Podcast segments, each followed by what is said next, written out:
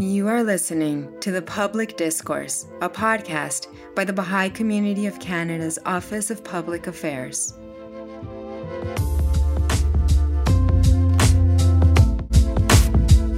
This mini series of the public discourse examines ideas of dialogue, equality, and justice inspired by the life and teachings of Abdul Baha, whose passing 100 years ago is commemorated this year.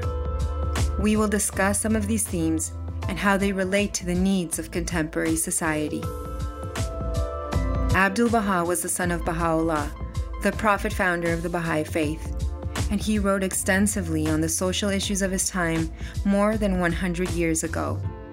Late in his life in 1912, he visited Montreal for 10 days and addressed large audiences of diverse religious and ethnic backgrounds, both French and English, on subjects such as peace, gender equality, the elimination of prejudice, and economic justice. He presented a vision of the oneness of humanity that shone like a lamp on the challenges of his era, and they continue to point to a brighter future for Canadian society. I'm Laura Friedman, hosting this episode of the Public Discourse for the Office of Public Affairs of the Baha'i Community of Canada. I am delighted to be joined by three guests today for our first episode of a new series we are calling A Vision of Oneness. I'll be talking with our guests about the causes of polarization and division in our society and how we can strengthen processes of dialogue, democratic deliberation, and consultation within our culture and politics. But before we get to our conversation, I'd like to ask each of you to briefly introduce yourselves. Uh, Sabreena? Hi there, my name is Sabreena Delhon. I'm the Executive Director of the Samara Center for Democracy. Great, thanks. Uh, Michael? Hi, I'm Michael Sabet. I'm a lawyer by training, but currently pursuing a PhD in political theory. Wonderful. And Jennifer? Hi, I'm Jennifer Wolowic. I'm an anthropologist by training, and I currently lead our Strengthening Canadian Democracy initiative at the Morris J. Wosk Center for Dialogue in Vancouver. Wonderful. I am really happy to have all three of you uh, here with us today. You know, this is our first podcast after a little bit of a break, and we've been hearing from people about, you know, when's the next one coming. So I'm really happy that you're here with us to kick off uh, season three. So, Sabreena, uh, I'd like to start with you. So, we just went through an election in Canada. And while we didn't see a great deal of change at the level of political representation, Events during the campaign reflected a heightened degree of political tension. Do you think we are becoming more polarized as a society?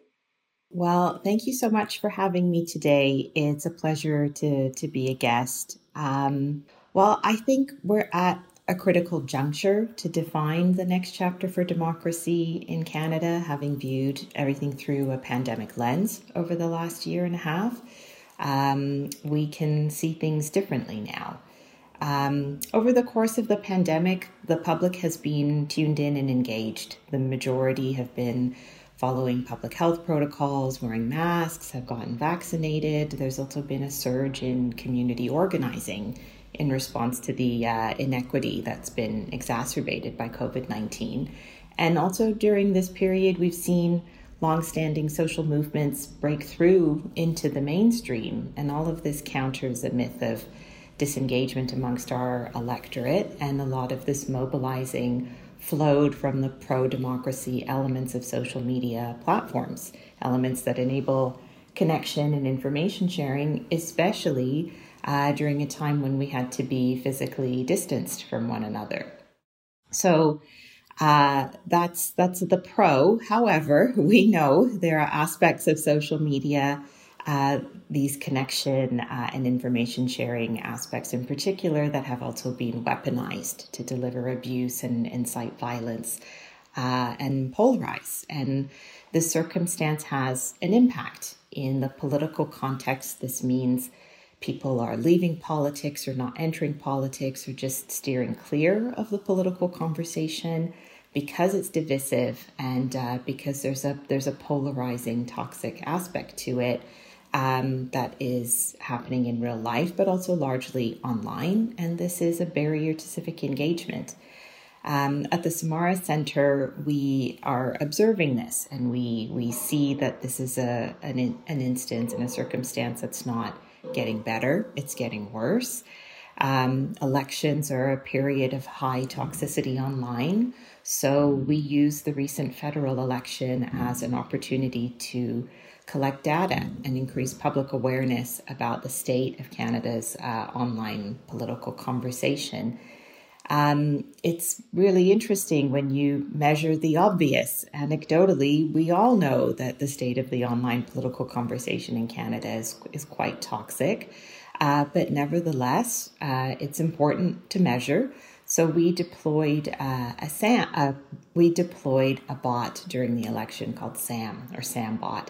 So during the federal election, we deployed uh, a bot that tracked toxic tweets uh, received by incumbent candidates and party leaders in the lead up to election day. And this is just a really small slice of the political conversation online. Uh, we tracked 300 uh, accounts, we collected over 2 million tweets, and we analyzed for different forms of toxicity, whether that was profane, threatening, sexually explicit, or insulting. Um, and our findings confirmed what many in the political world know anecdotally that there's a staggering volume and intensity of toxicity, and about 20% of what we tracked qualified as, uh, as toxic. Um, so this matters because nearly half of uh, Canada's social media users say they don't feel uh, safe participating in political conversations online. They steer clear of it. And that's where a bulk of the political conversation is happening, particularly during the pandemic. Um, and amongst the groups that feel unsafe sharing their views online are uh, largely women because they face a, a, huge proportion of digital harassment, and also racialized Canadians in particular because they bear the brunt of abuse online as well. So, bigger picture, we're interested in having the data that we collected with Sambot guide discussions about how we handle the relationship between technology and democracy and we have a larger report based on our findings coming out later this fall. Um, and our intention here is to seize an opportunity to evolve not only our policies, but our democratic culture. And addressing polarization is inherent there. I love how you say that. It uh, it gives you hope and it keeps you, you know, inspired to keep going. And um, this is a good segue for speaking more about democracy. Jennifer, you work on a program at the Morris J. Wosk Center for Dialogue that aims to strengthen Canadian democracy. Can you tell me a little bit more about that? When we look at democracies across the world, we also find it's a system of government that really is about letting most people not have to care too much about politics. Mm-hmm. There's another scholar called Robert Talisse. He's got a book called Overdoing Democracy who really talks about the whole point of democracy is so that we can form our own personal connections, our own personal pursuits outside of politics. That we have that liberal freedom to do that at a local level. And when we look across the world, democracies tend to do that a little bit better, or a lot better in many cases, than authoritarian or other forms of government. So that's where we've come. So you also asked what's causing polarization right now. So, what's going on right now? Some of it Sabreena's mentioned around different technologies and systems. But really, what's also going on is a different sense of awareness of difference and division because whenever you tweet something, it's out there forever. Mm, right. It's no longer a passing by conversation with your neighbor where you're venting at the end of the day and then it's ephemeral and it disappears. It's now out there and it's sticks and someone finds it and they read it and they agree with it or they don't and they're forming their own communities around those sort of those traces of your feelings and your thoughts in the moment.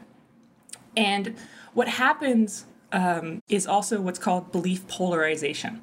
So when it's so easy to find people who agree with you and you only talk to people who agree with you you tend to become more extreme in your beliefs and your righteousness that you're right and Ezra Klein, in his book, Why Are We Polarized? He talks about this sorting of ideas is nothing new, but what is new is the tension between the groups that Sabreena's talking about, that animosity between the different groups of the different polar ends of the spectrum.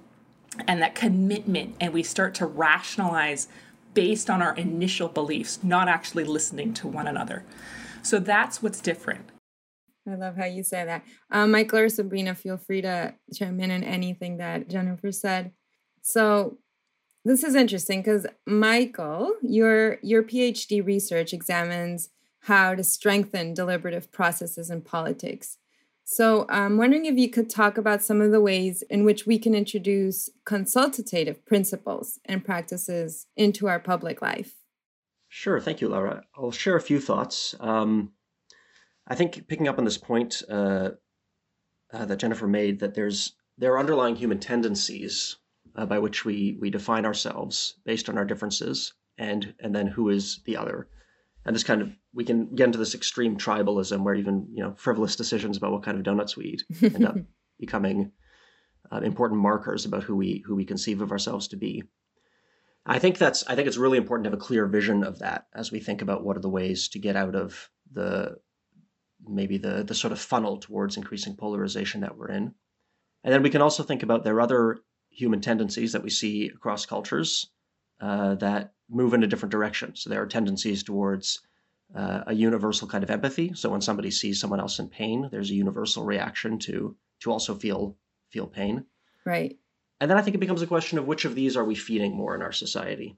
And I think that there are there's a, quite a lot of research on how do you create a different kind of democratic process, one that's more deliberative, that gets people together who maybe don't see eye to eye, but lets them have a conversation instead of a, a fight. And I think both um, Jennifer and Sabreena would be much more qualified to speak about that aspect of this uh, this topic than I would. Something I'm particularly interested in is ultimately, I suppose, social change has to start with a change in ideas, and our ideas all change first in our own minds. And I'm I'm interested in what kind of conditions allow people to open their imaginations to a different set of possibilities for a democratic culture, and then how can that lead us into action? That's interesting.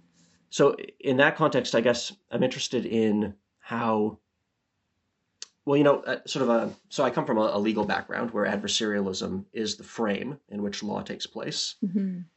And that has advantages, it has certain strengths, but it's also, I think, true that if we think about from an epi- epistemological perspective, how do we know what we know?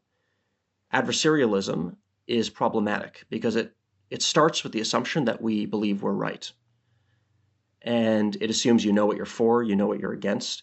And I think sometimes that kind of moral clarity is very important. There are times when you need to you need to flat out say I am certain that this is right and I'm not going to be silent when something that's clearly wrong is happening. Mm-hmm. But sometimes that kind of moral clarity can be quite destructive because it means you aren't listening. Um, and a partisan space, an adversarial space, structures the conversation around these kind of fixed positions and has a default I mean, increasingly, the, the political game, as I understand it, is one where parties are less trying to convince people who don't already agree with them and more trying to mobilize. Right. So during the last election, um, a, a, candidate or a, a, representative of a candidate in our riding came to the door and asked my wife, who opened the door, um, who do you usually vote for? And she said, I don't usually vote by party. I, I look at the, the, the platforms and the candidates and then I make a decision. And this canvasser said, okay, thank you, and moved on. and the idea was strategically, they don't have the time to invest in converting somebody. They have to find the people who are likely already to vote for them and then mobilize them. Right. And I think there's a very old, I think it comes from the Buddhist tradition, a very old image that comes to mind when I think about how we approach our own views in public discourse. It's the story of the blind man and the elephant, which I'm sure many, many of our listeners are familiar with. Um, so three blind men stumble upon something, and they each feel a different part of it, and one of them concludes it's a snake because they're feeling the trunk of the elephant. One of them concludes it's a tree because they're feeling the leg. Another concludes it's a rope because they're feeling the tail. Right. The there's two lessons you could draw from this. One would be well, they're too sure that they're right, um, and what they need to do is is be a little less sure that they're right, and then they can can find a common truth. The other conclusion, though, that you could reach is that well, maybe the, the, the blind men here just need to renounce the idea of truth. They just need to say, well, you have your truth, I have my truth. And I don't think that's true either because there is an elephant out there. There is an objective truth. Um, maybe what we need is to learn what the right balance is between humility about our own views, but also a kind of conviction and faith that we can reach agreement through honest consultation. Not total agreement, not total consensus, but enough agreement to move forward on the things the things that matter. Right. I really love Michael's point there about humility in our own beliefs. You know, part of what we're also seeing right now is this general distrust of expertise mm-hmm. because you can find your own people who agree with you and you can find facts that agree with you. And I put facts in quotation marks there. Right. And so there's this general sense, and we can see this in the climate crisis conversation of you know people continue to deny that that's a thing, mm-hmm. Mm-hmm. and they're so con- they're so strong in in their conviction. And then the other piece that Michael was bringing up around you know what is around this discourse is we forget that democracy is about a system that leads us to compromise, mm-hmm. and that's its whole point. Is that no one wins because you have to get a majority to vote and it's really difficult to get the majority to vote to agree on anything. Right. And so you have to push back and you have to find ways where you can meet others where they are. Right. There's also the element of certainty that, you know, Michael, you're encouraging mm-hmm. us to question. Mm-hmm. And then, Jen, what you were talking about with political parties, like, oh, I have to identify with a political party and then I can understand who I am in relation to that. I think there's a, a sense that there's a demand for a certain level of certainty from the electorate to be extra firm in their beliefs and convictions and extra firm about what their political identity is. And it's just too much. And that's what prevents people from feeling like they can participate. They feel like there's some sort of standard that they're supposed to meet and uh, have this sort of static position permanently. Mm-hmm. Um, and it, it's just, I think, debilitating in terms of activating civic participation in a, in a full and robust way. Mm-hmm. And it means the electorate is constantly disappointed. Right. Michael, you were going to say something? Yeah, I think, I mean, I, I actually, largely what Sabreena just said covers what I was going to say. Just something that comes to mind is um, maybe something else to mention in terms of a ray of light in the Canadian context is I think I think we can frame our diversity along all all ways you want to measure diversity. There's a way to look at it as uh, well a problem in that we're all so different. How can such a different group of people ever have cohesion? And I think I think there's something to that, but I think there's another way to think of if we use an organic metaphor for uh, if you think about when when you're trying to grow crops. Um, monocultures we're learning in the agricultural sphere are actually pretty fragile. Um, the greater diversity in your the greater the diversity of your ecosystem, the more robust it is, uh, the more capable it is of of of, of um, meeting challenges.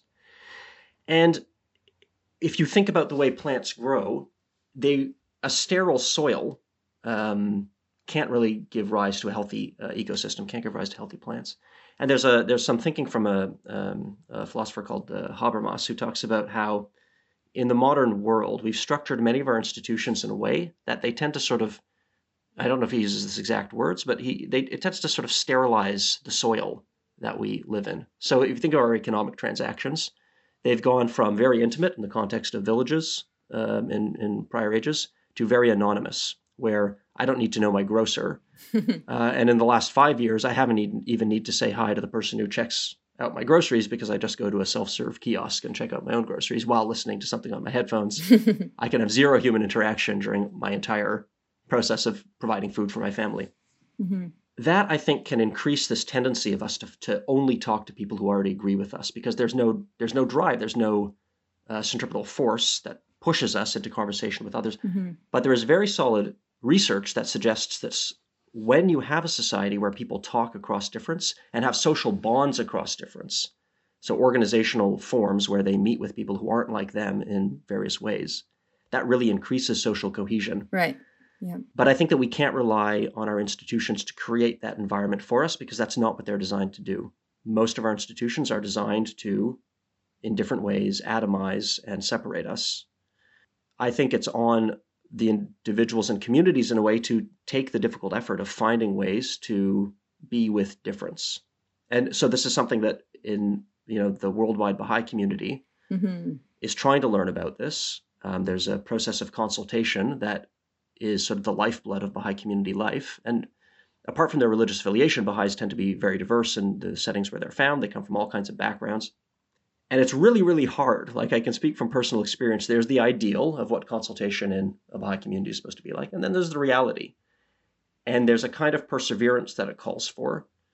And here again, I think that that sort of confidence or faith that this is something worth doing and that we can get better at developing this ability to talk through difference um, is really important because if you don't have that vision of what can come, then all those forces in society that are driving us apart, I think they'll we'll just get swept along in the tide. And you know, yeah, like I look at my own life, and I can so easily go through a whole week, and COVID exacerbated this, of course. I can go through a whole week where I speak with nobody I don't already know, and I think that's a, maybe a warning sign for a society as diverse as ours. Mm-hmm.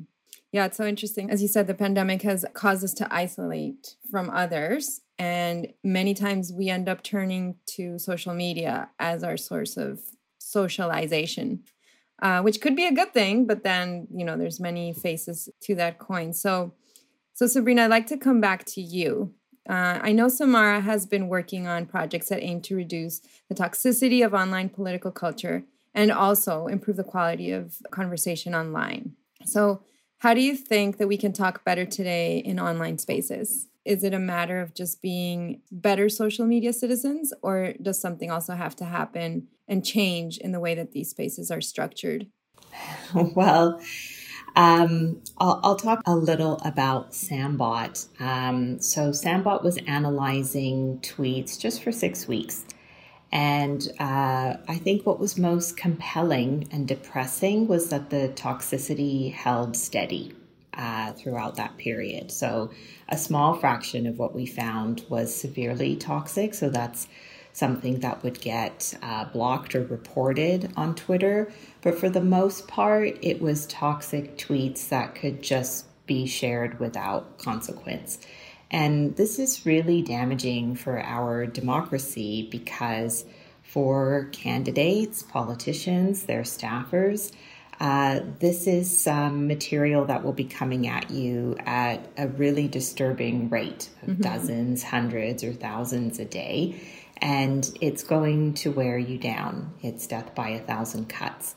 And, you know, this isn't just about being precious about your feelings or needing to have a thick skin if you're going to be in the public eye. Um, this is going beyond the call to be resilient, which is a problematic call uh, in the first place. Right. This is about being abused as part of your commitment to public service. And it's an ugliness that really affects the electorate. Um, it's what's causing them to steer clear because they're either bored by the toxicity or they're intimidated by it. And this takes a toll on civic engagement, uh, which is ultimately really bad for our democracy. Mm-hmm. Um, so, you know, you can talk about, you know, being more responsible as a social media user. Um, you know, in addressing the sense of anonymity that drives a lot of the toxic behavior that we see online. We can also talk about whether social media platforms should be regulated, and this is something that the uh, Canadian Commission on Democratic Expression has proposed. And we can talk about the need for institutions to evolve in response to digital toxicity because they've certainly been lagging behind and losing the public's trust uh, as a consequence. But I think it's also important for us to talk about political culture in Canada and the role of political parties in particular. So there's an opportunity here for political parties to do better, to establish more productive norms of behavior within Canada's political community, and just raise the bar on how they manage their relationship with the electorate during this uh, last election, parties put a lot of effort into recruiting diverse candidates for this uh, for this election. Right. The retention of those individuals in the political arena depends on the conditions of work, which currently in the online environment are hostile and also holding back public participation in our democracy. So at the Samara Center, we're really interested in how political parties are going to respond to the data that we collected with Sambot. What are they doing to support their candidates and their members? And how are they going to hold those in their direct circles to account? Because they are also participating in the proliferation of toxicity online, which is leading to division in our society. Mm-hmm. Um, and if parties can't rise to the occasion here, there's a pretty significant risk, which is that the political discourse will continue to degrade and people will turn their backs on the political process. And political parties matter here because what happens in the political environment sends a signal to the rest of society about who belongs, who's a leader, whose voice is heard, and what is the standard for engagement uh, and communication. Yeah. right. Um, and also what is our what is our expectation around social cohesion to build off of what what michael was just saying?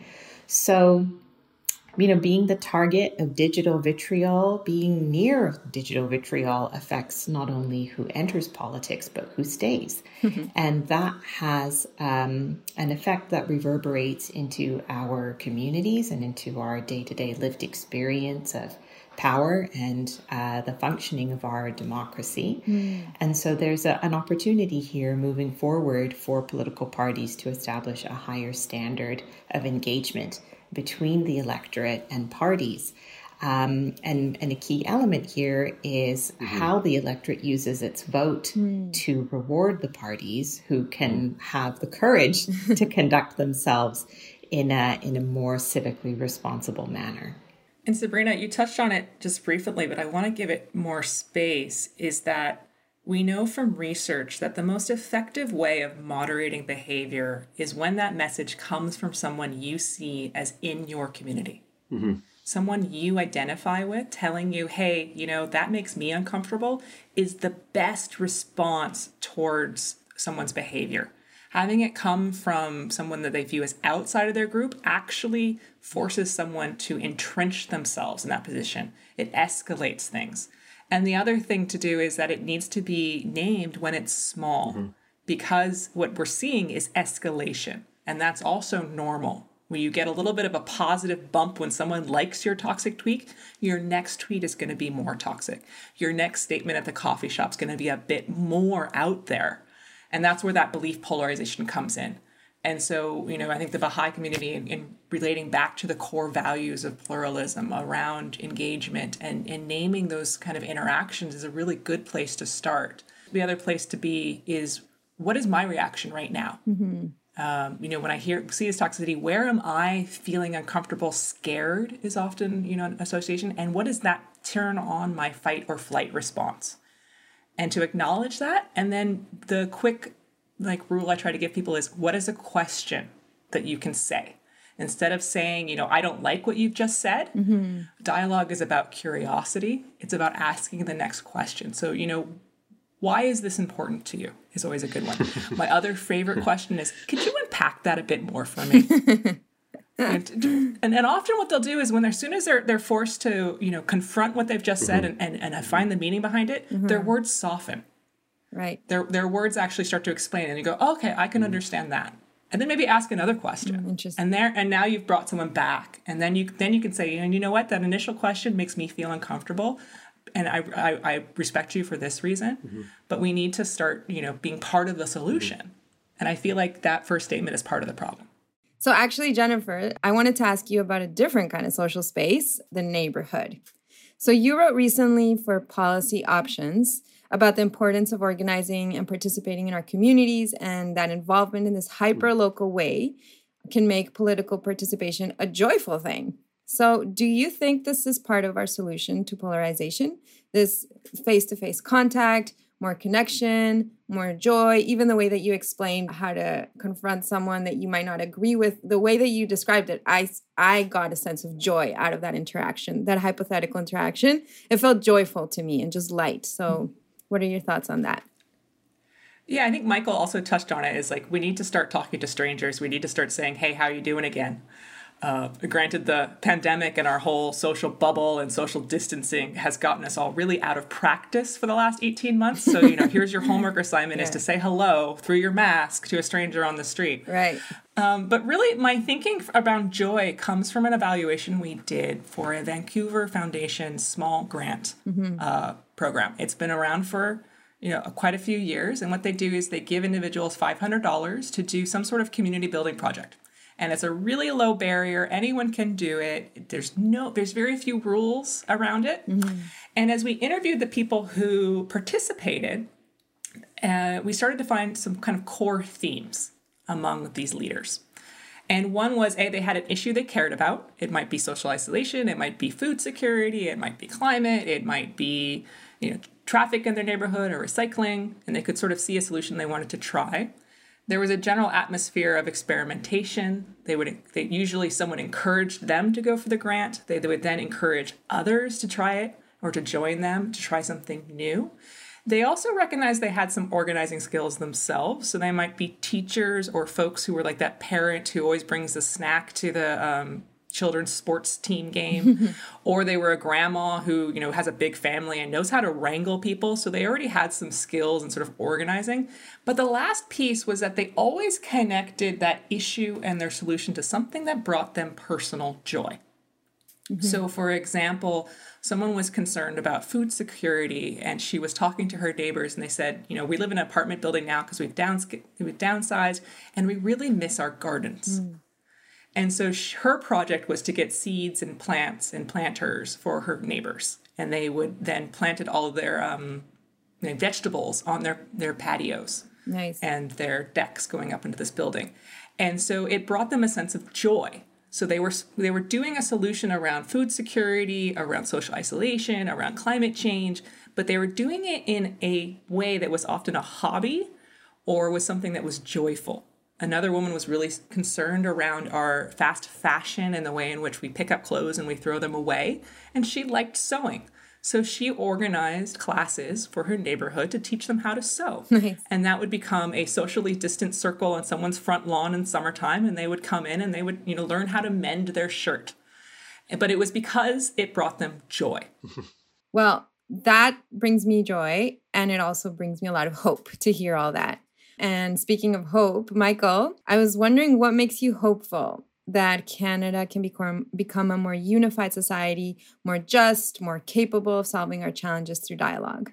What what are your thoughts on that? Yeah, it's a good question. I think if I honestly kind of check in with myself, I tend to be not particularly hopeful in the short term, but I, I do, I think, have a lot of hope about the medium and long term. I think the, the the two sources of hope for me, one would be the fact that we're going through crises. Mm. I think gives me hope in, in a kind of a weird way. So we've talked a lot about social media, um, and I think it's fair to say that what social media, you know, internet technologies in general, are doing to humanity could be termed a crisis. They've arisen incredibly quickly, more quickly than we've had time to grapple with what they do to our minds, what they do to our communities. But part of what they're doing, I think, is they are turbocharging tendencies that have always been there, tendencies to to polarize, to attack difference, yeah. uh, to, to to buy into convenient quote unquote truths that aren't actually true, but are just what we want to hear. These things have always been with us, and they've inflicted huge harm throughout throughout human history. Now they're being dragged into the light, right? Because we can't just ignore them. Um, nobody can afford to ignore them in the age of social media. They're harming all of us in such obvious ways my hope is that once we truly come to grips with the, the full scale of these problems in, in their social media kind of manifestation, we won't go back to what we were before the internet. We'll be better mm. because we'll now understand a problem that was always there and we'll be able to build a society that, that sort of works around it. The other great crisis, of course, of our time is the environmental crisis. And here I, I really um, it really resonated what Sabreena shared about the problem of toxicity driving out uh, important contributors from public service. Mm. There's a very, very old story. Um, it's in Plato's Republic. He talks about this this problem when he says, if you owned a ship and you wanted to decide who was going to be the navigator of the ship, what would you do to choose a navigator? Would you have all of the sailors fight until the last person standing was was he won, so he gets to be the navigator?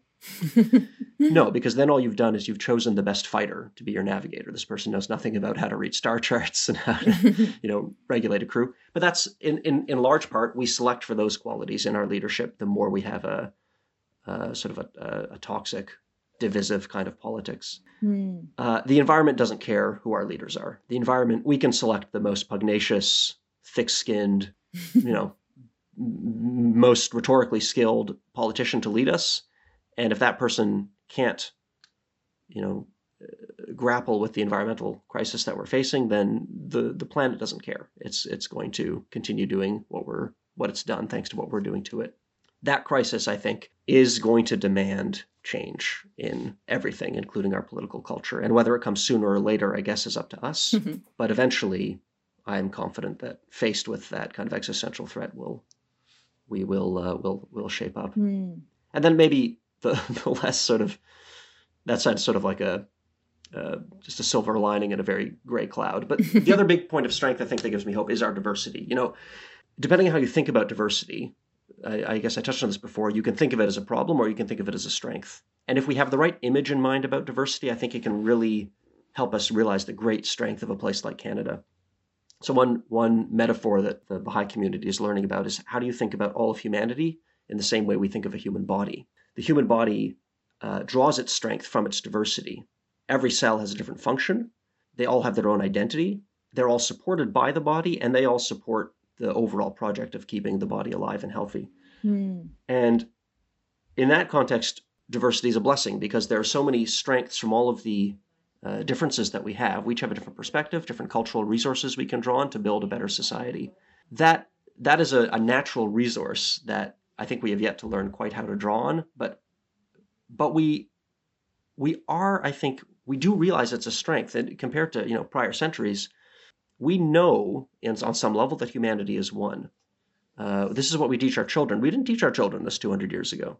You know, as adults, we don't always honor that truth, but at least we know that that's what we aspire to. And I think that there's a lot of hope there.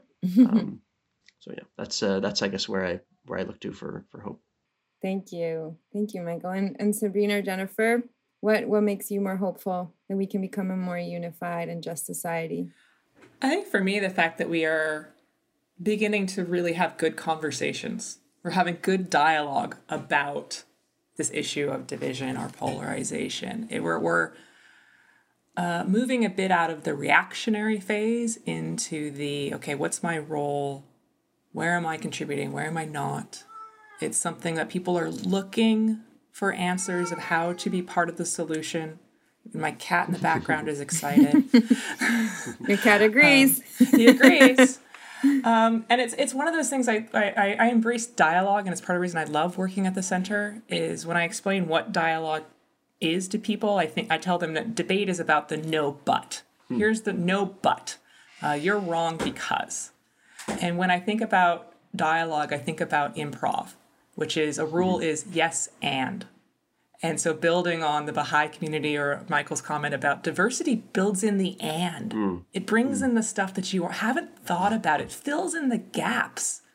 Like, there are no gaps because we have so many people who have so many different expertise and so much lived experience mm. that the answers are there. And there's also support when you need to, you know, grieve because you got to give something up this is the big question for our next generation is what do we need to stop doing to help climate mm. to help bring us back together that and, and a lot of those things are things that make it convenient they make us feel good they make us feel powerful um, and so you have a community there that's going to help you say you know what i know it sucks that you need to give up your second car or that you know you need to stop being a jerk on social media but we're here for you.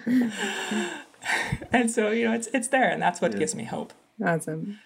And Sabreena, what gives you hope? I think what what uh, what gives me hope is the awakening uh, I think that the pandemic has prompted in Canada about mm. who we are as a country and uh, what what more we can be next, and for us to become aspirational and have our imaginations unlocked and to and to understand that we don't have to be entrenched in any one single way of being. Mm-hmm. Um, I think we've seen also during the pandemic this this mainstream increased mainstream understanding of systemic barriers and an increased proximity to our leaders. We've been able to see inside their kitchens and living rooms and things right. like that because we've all just been reduced to Zoom squares. And I think that's kind of flattened things in a really good way for a lot of people and helped address the hesitation that is present within the electorate of, oh, I'm not supposed to ask that, or I'm not supposed to question that, or that's not for me to know, or hmm. that's not my, you know, position, or that's for someone else to think about or do. There's been this awakening of like, hey, wait, like, those are my institutions. What's going on? Where's my daily briefing? How come we're not as good as New Zealand? And you know, you need to be accountable to me in a really healthy and productive way. Mm-hmm. Uh, and uh, that's been really uh, hopeful and heartening for for me to see over the course of the pandemic. Um, you know, in my family and in my community, uh, where there are people who wouldn't have identified as being politically engaged before, mm-hmm. but there's a new sense of agency and connection now that I hope we can harness to evolve who we are as a country and to evolve uh, how we conduct ourselves and and have our democracy. Thank you, Sabreena. And thank you all for sharing your ideas on democracy, on dialogue, on social cohesion, even on humility uh, on how we can contribute more constructively in social media spaces and also become more joyful, active agents. so I was certainly inspired by our conversation, and I really love how y'all pointed out uh, on the ways that we can focus on our strengths, even within our, our diversity. And this idea of yes and is something I'll take with me. And you've certainly left me with glimpses of hope for how we can move forward in this more unified and just society. So, thank you all for joining us today on the public discourse. Thank you. It was lovely. Yeah, thank you for having me. Thank you so much. You have been listening to The Public Discourse, a podcast by the Baha'i Community of Canada's Office of Public Affairs. You can learn more about the Baha'i Faith at baha'i.ca and follow the work of our office at opa.baha'i.ca, where you will find links to our social media handles on Instagram, Twitter, Facebook, and YouTube.